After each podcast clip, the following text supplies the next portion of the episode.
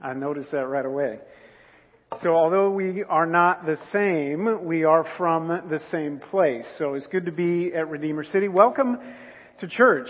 Uh, just walking in this morning, I saw people who just filled with God's Spirit. Like it's a gift and a treasure to be the church. And that just kept happening as we worshiped together. And then I heard that the church is praying on Wednesday and then praying over the kids just don't ever forget this. It's a treasure to, to be the church and the, the ability to be an embodied community coming together to recalibrate and to fix our eyes on Jesus.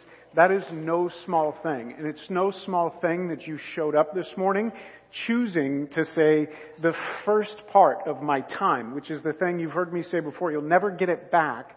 And every week we have the opportunity to prioritize and to say the first things and the first day of the week, the first hours of this week, whatever's going to come on the backside, you've chosen to be here and to put yourself and myself under the Word of God and recalibrate our entire life to Him. So thank you for that. And just, I want to fan the flame in you that chose to do that and to be the church. And I just want to encourage you, invite somebody else to be a part of the church, or if there's somebody who you have not seen at Redeemer for a while, call them. It, I can't stress it enough. Being together and being in the church, it's a treasure. And it's so important for us as we are participating with what God is doing in the city and in His world, and as we're seeking to be faithful, to not do that alone. So thank you for being here. I get to be a guest, and I feel a little guilty because Pastor Jerome, Pastor Mitch, you all and Cami and I, before we left for to take our family to Oregon, we got to walk through the book of John, and that's where you have been. And I get to come along at like the sweetest gravy moment of the story. Because if you've been tracking with us, and I don't know if you've been here for the whole story, but John opens his gospel kind of retelling the creation account. He goes all the way back to the beginning and he's being very, very deliberate in what he's trying to establish and he's telling the story. Jesus is at the end of his story, and he's aiming directly at the cross, at the resurrection, and he's seeking to establish this confidence, this certainty in the church that they can be certain of their faith in Jesus. And he does it in a particular way, opening the creation narrative, saying, This is not something new. Jesus was there in the beginning. In the beginning, the Word was with God. And we saw him full of grace, full of truth. We've seen this person in Jesus. And then what he does is he just slowly unfolds story and miracle or signs. So stories and signs have just been unfolding week by week as you guys have gathered. And what John is doing is just building confidence and saying, look at this Jesus. Look at his authority. Look at the way he teaches. Look at the way he engages the world. Look at the way he's sovereign over nature. He's sovereign over sickness. He's sovereign over all of these spheres of our life. And then he comes to the story of Lazarus and he's even sovereign over death. And then I get to come along in this week when the story makes a particular turn. And I just want you to remember this. Everything from here forward in the book of John is under what theologians would say is the shadow of the cross. We're that close to the cross at this point. And so everything that John has done up to this point has been building the case for who Jesus is. And now we enter into Jesus moving into Jerusalem. It's going to be the triumphal entry. So we're getting there. It's John 12 where we'll be.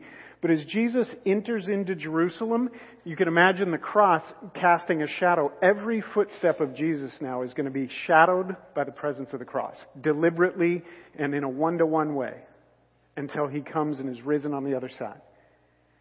So that's just a note you can make in your Bible. Watching John masterfully through the inspiration of the Holy Spirit provide us exactly what we need so that we can answer the question, who do you say that he is? And that your certainty doesn't rest in Pastor Jerome, it doesn't rest in Pastor Mitch, it doesn't rest in your family or somebody a generation or two removed, but you can say, no, I've opened the Word of God, I've heard His voice, and the Spirit of God's brought conviction to me, and I've seen Him. I met a man, he turned my life around, set my feet on solid ground. His name is Jesus. There's no other name. There's no other one, and I'm certain of it. That's what John is after. And so this morning, I get to step into this and The, the last couple mornings, I don't know if you've noticed it, but the sunlight in Tampa is changing. And I'm not from here except for seven years ago we moved, so I guess I'm a local now in Florida terms. But the sunlight begins to change everywhere as we hint toward autumn. And it doesn't feel like it. It's still hotter than hot out there. But if you're getting up early, there's a color to the sunrise that's a little different. And by the time we get to August, September, that sky is going to be beautiful in a different way. But I love sunrise because just before the sun rises, you start to see light. I don't know what time, you're a fishing guy, you've seen it. What time do you think it starts to get moved from darkness to light? Before the sun comes up. It's, is it an hour before you start to see glimpses of light? 30 minutes? So 30 minutes, hour before, I just outed a guy with a boat. That, that's like having a guy with a truck. But, so Pat's been on the water, he can confirm this. Like 30 minutes, 45 minutes before the sun rises, it's evident that light is appearing. You move 15 minutes in, and I don't know if you've seen this, but there are beams of light that start to appear. As that sun gets closer to the horizon, you start to see beams of light that are appearing and they're streaming across and coloring the clouds and you're starting to see God just kind of painting live in real time. And right at that moment before it crests, the whole sky is filled with beams and colors and it's as bright as it can possibly be in the shadow of the not yet risen sun. Does that make sense? That's literally where we are in John. As we read this, it's, it could not be more one to one. The sun is literally in the shadow of the cross, but about to rise and be fully visible. And so what you're going to see in the triumphal entry is if we could kind of freeze the frame right before the fullness of the glory of God is just put on display, that's where we're, that's where we are. And that's where we get, we get to peer at that together today. So, I don't know your, I, I don't know how familiar you are with this story. I don't know where your faith is. I don't know if this morning you showed up discouraged or depressed and anxious and fighting through something that seems to be insurmountable. I don't know if you have deep questions or skepticisms. I don't know. But what I do know is that we're all here in front of God's Word where His Spirit is just to let us peer right at that moment, right before the sun rose, and see something of Himself. And the cool thing about God, His Word living and active, is He meets us right where we're at. So even if you're here and you go, I don't know what I believe, I don't know, I haven't been a part of this conversation, I'm just showing up with a friend, I don't know what you're talking about. That's okay.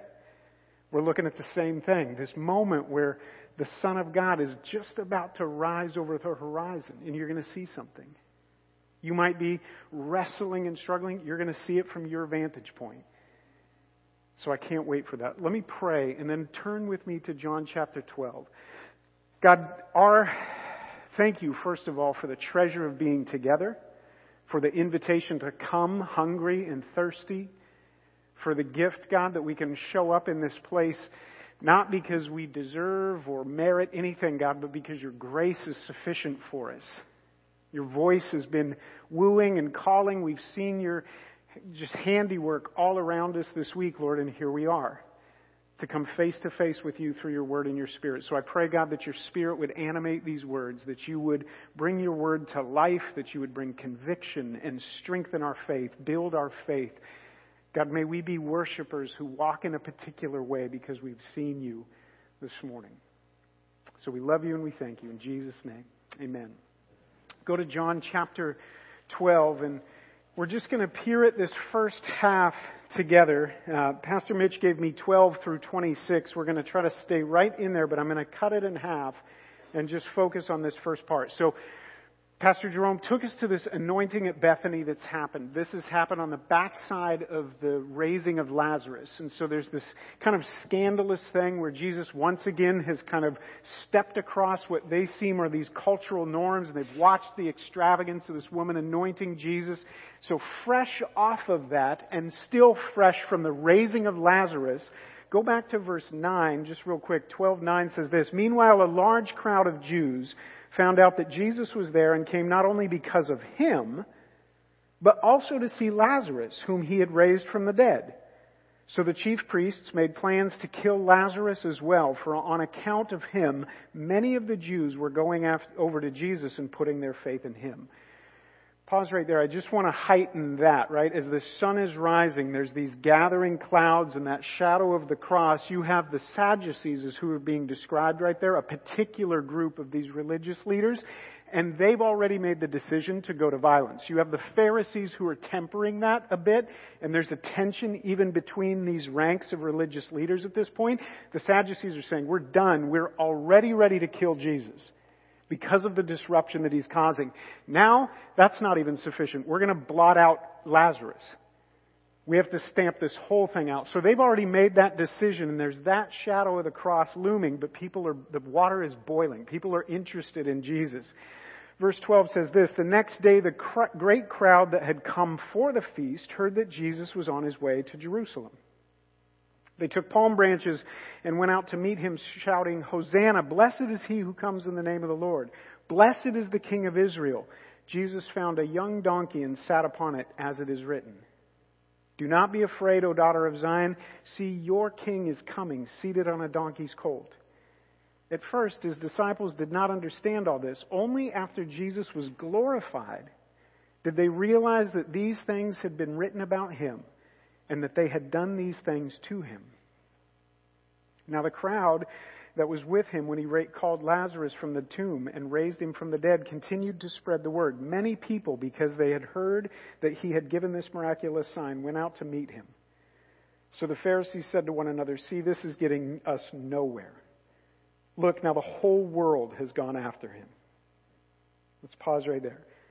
Remember that metaphor of the sun rising up? It's so bright at this point that it can't be suppressed. It's like trying to stop the sun from rising. It's impossible. And so these religious leaders, the Sadducees and the Pharisees that are trying to cover this thing up and suppress this thing that God is doing, it's impossible at this point. And that particular ray of Jesus raising Lazarus from the dead is so bright and piercing and has so transformed people's visions and illuminated something of the invisible in the visible realm that they know it can't be stopped. So you saw that movement. The Sadducees had already decided to kill Jesus. They were after Lazarus. And now the Pharisees say, look, this is getting us nowhere. And they move all in unity together to move towards cru- the crucifixion. What's interesting about this story is you have this triumphal entry. Jesus is entering Jerusalem. It's festival time. So we just passed Easter season and the celebration of Easter, but in the Christian church, we look back and remember what was happening at this particular time. There's the Passover festival, and Jerusalem's the epicenter of everything in the story of God and His people. And so everybody's gathered there, and there's this anticipatory air that everybody's caught up in. And they've seen miracle after miracle after miracle, all of these unfolding evidences that who is this Jesus? And his fame, his renown is growing, and people are starting to put together because they have in their mind an understanding of exactly what seems to be happening around Jesus. And that's why they're caught up from this ecstasy of the moment in the celebration of their religious festival, but it starts to locate around Jesus. This is akin to, in their terms, they, they have context that's swelling them to the point of bringing palm branches. That's meaningful to them. The shouts of Hosanna, that's meaningful to them. For us, it may be a little bit foreign. We don't see exactly what's going on. Even the disciples, did you catch that? Said even they who were right there standing, watching Jesus enter in, they have a bit of this understanding from their scriptures. They're watching it. They're literally standing in Jerusalem. They're seeing this man enter and they hear all these voices of their prophets, but it still seems like I don't understand what's exactly going on. It says that. And they didn't until he was risen from the dead. I remember when I came to Tampa, you all had this festival uh, called Gasparilla and people started talking about, oh, it's crazy, and they shut down Hyde Park, and there's fences that go over this part of the city, and you don't want to be anywhere south of Gandy or south of Kennedy because you're never going to get out of there. There's going to be beads and pirates and cups and things. None of that meant anything to me. I was a total outsider. So when people said that procession was going to march up Bayshore and land where the pirate ship is parked, that doesn't mean anything to me. I don't know what you're talking about. But to that city, to this city, you know exactly what it means to say a crew is moving from the south of Bayshore to the center of the city. That has significance to you that it has no significance to me. For the Jewish people participating, watching carefully to Jesus, the fact that Jesus is coming from Bethany and entering Jerusalem is charged. That alone is charged. And when we start to get an understanding of exactly what they might have been picking up on, we go, no wonder that this moment was this mixture of incredible excitement and yet this mysterious not knowing exactly what's happening. If you're familiar with the prophet Ezekiel, Ezekiel's prophecy, Ezekiel was a prophet who spoke directly to God's people, to the Israelite people, the Jewish people. And Ezekiel had told of a day when the glory would leave the temple. Devastating pronouncement. Because of idolatry and because of sin, Ezekiel had spoken to God's people and prophesied of a man scooping up coal, taking the glory, and it was departing above these cherubim. It's amazing. You can read that in Ezekiel 10. The glory departing.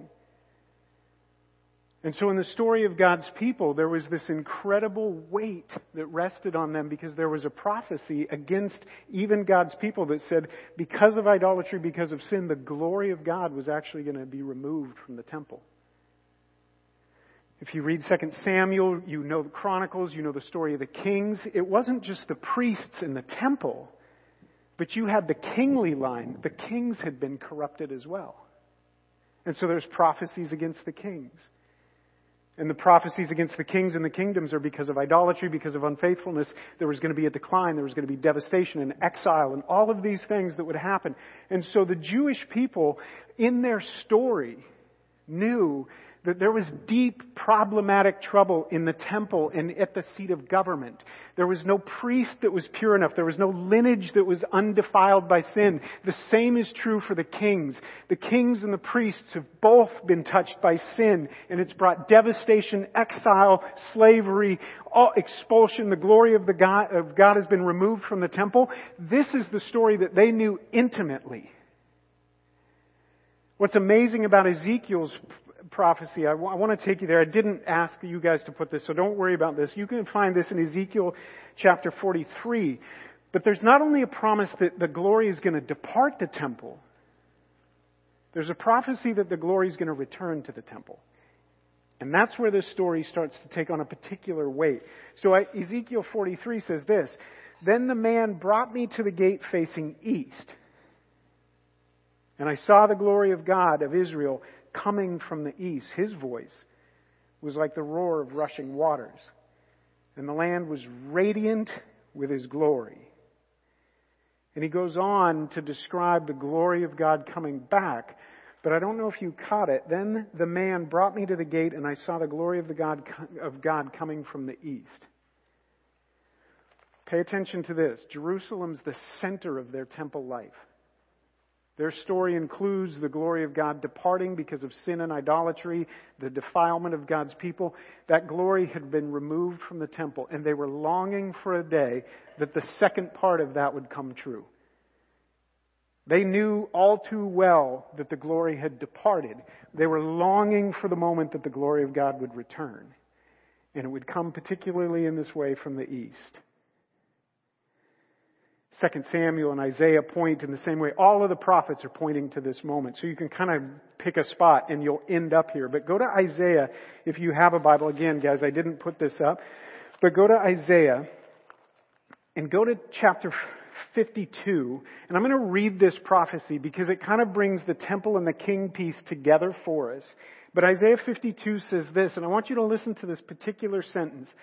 And remember, Isaiah 53 is this suffering servant piece. Who has believed the arm of the Lord? He grew up like a tender shoot. Remember, he was pierced for our transgressions. That's familiar to many of us. That's Isaiah 53. Right before that is Isaiah 52.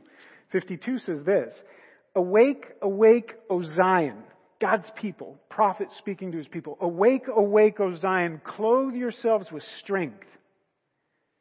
Put on your garments of splendor. O Jerusalem, the holy city, the uncircumcised and defiled will not enter you again. Shake off your dust. Rise up, sit enthroned, O Jerusalem. Free yourself from the chains around your neck, O captive daughter of Zion. For this is what the Lord says. You were sold for nothing, and without money you will be redeemed. Those are beautiful prophetic words when your people under captivity. For this is what the sovereign Lord says. At first my people went down to Egypt to live. Lately Assyria has oppressed them. And now what do I have here, declares the Lord? For my people have been taken away for nothing, and those who rule them mock, declares the Lord. All day long my name is constantly blasphemed. Therefore my people will know my name. Therefore in that day they will know that it is I who foretold it. Yes, it is I. Listen to this. How beautiful on the mountains are the feet of those who bring good news, who proclaim peace, who bring good tidings, who proclaim salvation, who say to Zion, to God's people, your God reigns. Even though it doesn't look like it. Your God reigns. Listen, your watchmen lift up their voices. Together they shout for joy. Pay attention to this. When the Lord returns to Zion, they will see it with their own eyes. Burst into songs of joy together, you ruins of Jerusalem. For the Lord has comforted his people. He has redeemed Jerusalem. The Lord will lay bare his holy arm in the sight of all the nations, and all the ends of the earth will see the salvation of our God. Depart, depart, go out from there, touch no unclean thing. Come out from it and be pure, you who carry the vessels of the Lord. But you will not leave in haste or go in flight. The Lord will go before you. The God of Israel will be your rear guard. See, my servant will act wisely. He will be raised up and lifted up and highly exalted. Just as there were many who were appalled at him, his appearance was so disfigured beyond that of any man, or his form marred beyond any human likeness. So he will sprinkle many nations, and kings will shut their mouths because of him. For what they were not told, they will see, and what they have not heard, they will understand. Okay. You can start to get a sense, again, remember, if I'm in the city and I know nothing about Gasparilla, I might be caught up in the excitement. But for people who had studied these scriptures, they knew the story of the glory of God departing the temple. They knew the captivity that their people had faced. He said, what have we had here, right? First it was Egypt, then it was Assyria, now we're still dealing with captivity. Everyone longing for king and priest to come back in a way that would set them free. We talk about hope. We talk about Hosanna, save now. Shouts of victory. Is it time? Is it Him? Will we finally see the glory of God fill the temple? Will we finally see the reign of God seated on the throne, never to be dethroned again? Is that what we're seeing in this man who teaches with authority that we've never seen? Is that what we're seeing in this person who welcomes all? Is that what we're seeing in this person who seems to command the winds and the waves? Is that the person that we're seeing as the food gets multiplied and he seems to have every provision? Is that what's happening in this person who has even power over life and death? You look at your neighbor and you go, I think it is. I think it's Him. I think it's the Messiah. I think it's Christ the Lord. No wonder you pick up these eternal symbols of palm branches that are these lifelong symbols of royalty and power and you rush out and you go, I think it's Him. And so they fill the streets and they flood the streets packed wall to wall like Gasparilla, but instead of beads, it's cloaks and palm branches and all these symbols of royalty and receiving this king who's going to return back the reign of God and the beauty of God, the glory of God to the temple. That's what's happening. No wonder they said, save now. It's Him. It's Jesus, Christ the Lord, Messiah. They had language for this story and it was potent to them. And yet even in that potency, they were like, I don't understand it.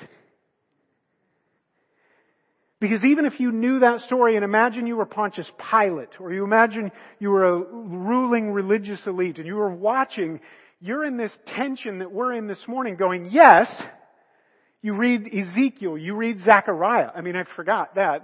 I think I did ask for that. Zechariah, literally, behold your king coming on a donkey, on a colt. So all the prophets have specifically designated this moment. So we're like, yes! And yet, it makes no sense. Because we're expecting the glory of God to fill the temple. We're expecting the king to come and conquer. And yet here he comes, O daughter of Zion, seated on a donkey, on a colt. And you had us, Jesus, but you lost us. Because we were there. We were ready. We believed. And now you do this. You don't mount the stallion, the symbol of power. So disruptive to what we had hoped and expected. Our grandfathers and grandmothers and beyond them have told us that this day would come, and we saw every single thing line up. But this doesn't line up. Because we need someone who will liberate us. We need someone who will return the glory of God back to the temple and drive out everyone and every unclean thing. Do you see that? And so here they are whole separate sermon, but you can see how it's so easy to be in one moment this and in the next minute crucify him. They say unfulfilled expectations are the greatest source of conflict. We had hoped. Crucify him. Save us now. You won't? Get away from us. You let, you did the worst thing, which is disappoint us. We thought that you were our liberator our king, our priest, and you've let us down. That's why it says they didn't understand until he had risen from the dead. And this is where the whole story turns and where we start to hear the incredible, unbelievable mystery of God unfold. And we go, Your ways are not our ways, and your thoughts are higher than our thoughts. And it wasn't what we hoped for, but it was precisely what we needed. I don't know if you've ever had the tragic occasion to be with your family grieving the loss of someone. When death still feels like it's in the air. Or you've been in a hospital room where you've gone in and out hoping that somebody might pull through, but waiting on every word the doctor says or you felt such deep isolation that you feel like a prisoner in your dorm room or in your cubicle. You go, I, I feel like I live in the land of the free, but I'm a slave. I don't even know what it means to be a human. See, in those moments, we want a conqueror Somebody will ride in and fix that all. Right that. Death gone. Political oppression gone. Captivity gone. All these things gone. We want that and we need that. But if somebody rode into that hospital corridor, came into your family grieving on a war horse, and just pulled the sword out, something incredible that we're seeing about a contrast between love and power. And you hear Philippians, this beautiful poetry of God, which we'll read in a second. But that he didn't consider, Jesus, did not consider equality some, with God something to be grasped, but he took on the nature of a servant and humbled himself and became obedient, even unto death. And what he's doing is he's humbling himself, the God of all power, You've heard many people say that this is the moment, I just fell off almost, this is the moment where Shakespeare's writing himself into the play. This is the moment where the Creator is writing himself into the creation story to deal with precisely what was needing to be dealt with. Yes, the oppression. Yes, the glory removed from the temple. Yes, the tragedy of sin and death. But as the, as the Creator writes himself into the story, he's keenly sensitive to the actual bondage that people are in. Even though they are shouting, save now, they don't even know what they need saving from. They don't know as they point to Rome, they point to religious oppression, they point to their neighbor, they point to them and them and them. They don't know that as they point that the real thing resides in them. And that out of their own heart there's a wickedness that even if they temper it on the outside or they cut off a hand or they turn back from some sin, it comes right back. The temple of God, not made by human hands, but the one built with living stones where he will make his residence, has become touched by sin and there is no one righteous, no, not one. And so as the Creator writes Himself into the story, as the Messiah King writes Himself into the story to return the glory of God to the temple, to bring the right reign of God back to the place that has lost its sovereignty under, or its submission under the sovereignty of God, He doesn't come in and condemn. He doesn't come in and pronounce judgment against them. He takes the nature of a servant, mounts not a war horse, but this foal this symbol of absolute humility and peace. And he says, I've come not to condemn you, but to wash you clean. I've come to purify the temple. I've come to forgive you of all of your sins. I've come to love you with a kindness that will lead you to desire me to be your king. Will you receive me into this proper place on, on earth as is in heaven, the temple right here?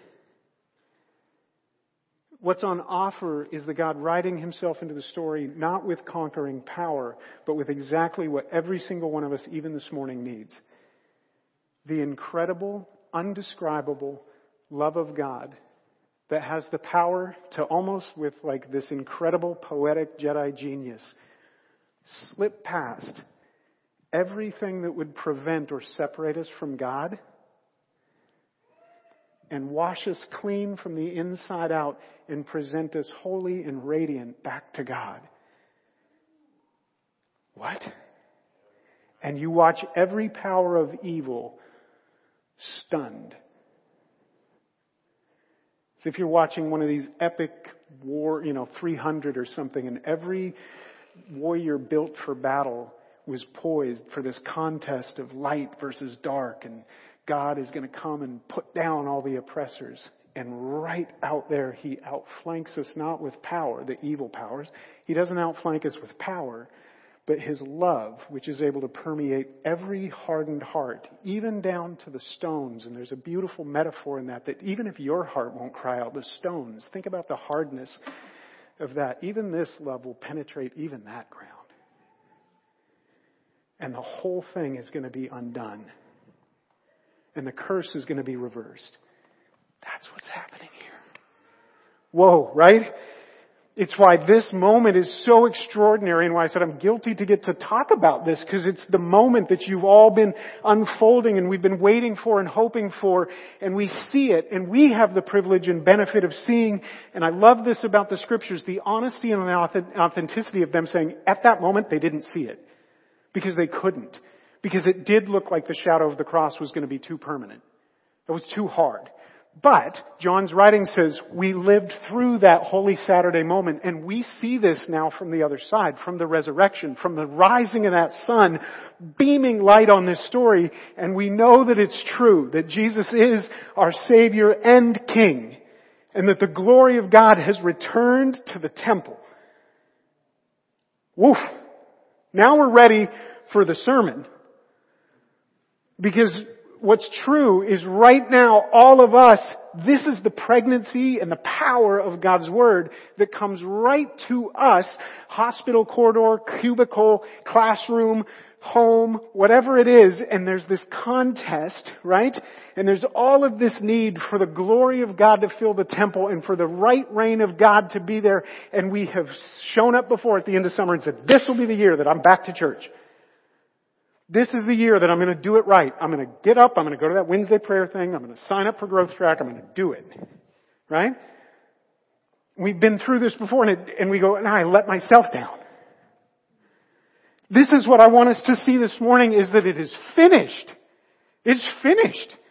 This is what made them so incredibly powerfully bold to carry those, that good news. Blessed are those who carry the gospel, the good tidings of great joy, because what's being said is the glory of God returned, but not to a place, Jerusalem, although it did, right? But they're saying in the person of Jesus, the glory of God has come back, and it will never depart. The temple broken, the curtain torn, God himself, priest. No more sacrifice. Read Hebrews. Over and over and over read Hebrews and go, I see what's happening. Christ is all in all. The vision is Jesus. It is not by works. It is not by anything that we attain, but we get to marvel at this. We get to marvel at this mystery that historically took place as Jesus walked in the shadow of the cross, suffered as a servant, and was raised, defeating and conquering death by His love, which is the most powerful part of the arm of God that reached out and said, I will do it. And our response to that is to say, He did it. The Easter anthem, the echo of Easter, He's risen indeed. He's risen indeed. And it is well with my soul, not because my, I purify this thing and I scrub this thing so hard. It is well with my soul because Jesus has taken residence once again in the life of His temple. He dwells in this place. And I've, his, his reign and rule, although it doesn't look like he's sovereign over all the things of this world, I've realized already because of the contest between love and power that there's a visible and an invisible world. And the kingdom of the world doesn't operate like the kingdom of God. And he reigns sovereign over even death. And so I can fully enter my rest. This is the whole promise. Praise God for Palm Sunday. Praise God for what He accomplished. And I'm so thankful that we have the testimony that John's given us so that we can sit here today receiving and peering and beholding the glory of God saying it is finished. The glory of God is returned to the temple in the person of Jesus. He is King of kings and Lord of lords. He is the one on David's throne who it was promised there will never be another. It's finished. And so the question becomes for us, not will we try to lay hold of those promises and make them true, but will we be people who are worshipers of this God who loves his creation so much that he would write him into the story and finish what we could never finish. What no king or priest could ever accomplish. He did. It's why Christianity is so unique among all world religions. We're not talking about ethics or therapy or strategy or neighbor love.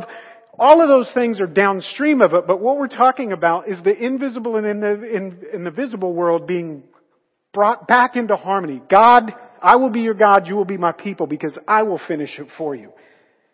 Nothing can accomplish that. No one can accomplish that except the person of Jesus which is why the incarnation, the life, death, and burial and resurrection of Jesus are the central things, the tenets of our faith.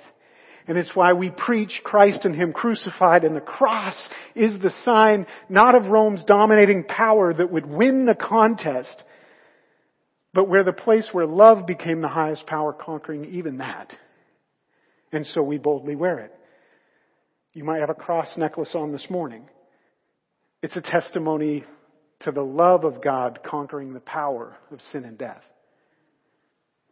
And we reside in some ways in the shadow of the cross, but it's on the other side.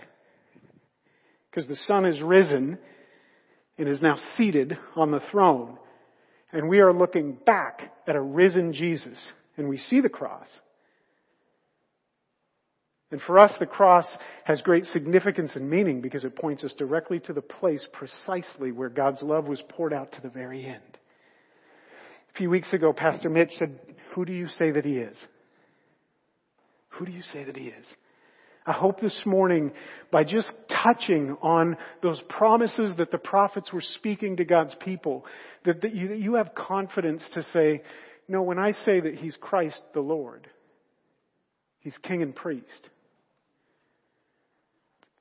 that He's the Son of God, and that my affection and allegiance will never lie anywhere else Because who could save us from this body of death but the one who took on this body of death and buried it and was risen again? And the invitation he makes is for us to be united with him by grace through faith. So I want to close with this. You are not separate from that. When you place your faith in Jesus, what is, very, what is happening in a very real sense. This is why the marriage metaphor, the parent-child metaphor, the ones that come in scripture, is that when Jesus says, come all who are weary and thirsty, what he says is, take my yoke upon you. Let my arms be wrapped around you. The whole Jewish marriage spectacle is the word that comes, but the festival comes to mind is the bride and Christ are united. And everything that is Christ's is credited to the church, is credited to those who have trusted Jesus as their Savior and King. And the moment that you see and recognize Jesus and say, Yes, I want a conqueror to solve all these things, but my deep need is for your love to come and make me new with all things that you promise to make new. And I see that only you have the power in your incredible love to do that. Come and make your home in me. I want the glory of God to fill this temple. I want you to be king and priest. When we receive that incredible invitation, he wraps his arm around us. We are wedded to the king. And everything that is his becomes ours. This is an extraordinary reality. This is why we get to say we don't work for it or earn it because Christ is all in all. And we're united with Christ by grace through faith, by the life giving power of the Holy Spirit, the love of God poured into us, go to Romans, and making us one with Christ. So this morning, if you find yourself in that place of need, this is why there's an evangelistic tone every time there's preaching, because we say, I don't know if you find yourself united with this Christ. But I want you to know that He's come not to conquer and condemn, but He's come to pour that love directly into you and to unite His life with yours. That you might be another part of this temple that He's filling with His glory. That you might be another heir to this kingdom of which He reigns sovereign. And you say, well, what must I do to be saved? What must I do to be included, to have that life poured into me? And he says, I want to pour that life into you. It's why I came. It's why I died. And if you will receive me, I will make my home in you. So that might be you this morning. And you might be around religion, around church a long time. Many of us have been. And we go, I, for some reason, I heard him knocking this morning and saying he wanted to make his home in me, and I get it. Praise God. My prayer, and I'll close with it, is we'll just say, Please make your home in me. I receive you as my king, my priest. Fill this temple with glory. And then we rise and go. And as we rise and go, we don't rise and go to try to make this true. It is true. That's why it's good news of great joy. It is true. But the invitation we have as we rise and we go is that we might keep in step with the Spirit who began his good work in us, not by conquering top down power, but by filling us with his love. And so the invitation is to keep in step with this one who's united his life with us and to walk in his way. And that's where I'll close with Philippians 2. If we can put that up, we'll just read it. But this is the way in which he walks. Philippians 2 6 says, or 5, your attitude should be the same as that of Christ Jesus, who being in very nature God did not consider equality with God something to be grasped, but he made himself nothing. He took on the nature of a servant. He was found in human likeness. And being found in appearance as a man, he humbled himself and became obedient even to death on a cross. Therefore, God exalted him to the highest place and gave him the name that is above every name. That at the name of Jesus, every knee should bow in heaven and on earth and under earth, and every tongue confess that Jesus Christ is Lord to the glory of God the Father. This is Jesus entering Palm Sunday and rising from the grave and pouring that life into each one of us as the church. And the invitation is first to receive and to rest in what he's done, and then to rise and go. And the way we rise and go is not with power, but with love. And so I would challenge you and encourage you in this. As he makes his home in you, and as the glory of God fills this temple, and the reign of God is sovereign over your life, keep in step with his spirit that is overcoming not with power, but with love. And so we can walk that same equation and say, well, how do I keep in step with him? We humble ourselves. We don't consider equality something to be grasped because he in us is not grasping that. So we humble ourselves. We're emptied and we take on the very nature of a servant, not coming anywhere to our marriage, to our kids, to our neighbors, not ever lording over, expecting to be served, but the Spirit of God in us animating our lives to say, I'm here to serve. Humbled, emptied, entering into whatever context is before us, and being obedient. Let me close this with prayer. I hope that together we saw that glory of God. And if this is this morning where you feel God knocking to make his home, then I celebrate that. Please come tell me. And for those of us who want to respond with worship and walk in this way, let's just say yes to the Spirit of God keeping us in step with his love. Father, thank you for your word that comes alive through your Spirit every time we turn and we look to you. I thank you that this morning, God, you have opened your heart and invited all who are weary and all who are thirsty, all who are hungry, all who find themselves in need of that Savior and King that we've all longed and hoped would set things right. God, this morning we see you. And for those of us who have heard this and heard this and we've been in the crowds and we've been excited, Lord, but we've never heard you so clearly desire to make your home in us. We say, Yes, God, would you make your home in us? We confess that we have been touched by sin and we pray that your glory would return to your temple and that you would reign over our lives by your grace through your faith. Father, Animate us with your spirit. Send us out not with power, not puffed up, Lord, but incredibly grateful and hungry to keep in step with your spirit. Pray that you be glorified in our lives and in our families and in this church, Lord, that it would just, your glory would fill the temple and it would be radiant and that many would see and fear and know that you are God. In Jesus' name.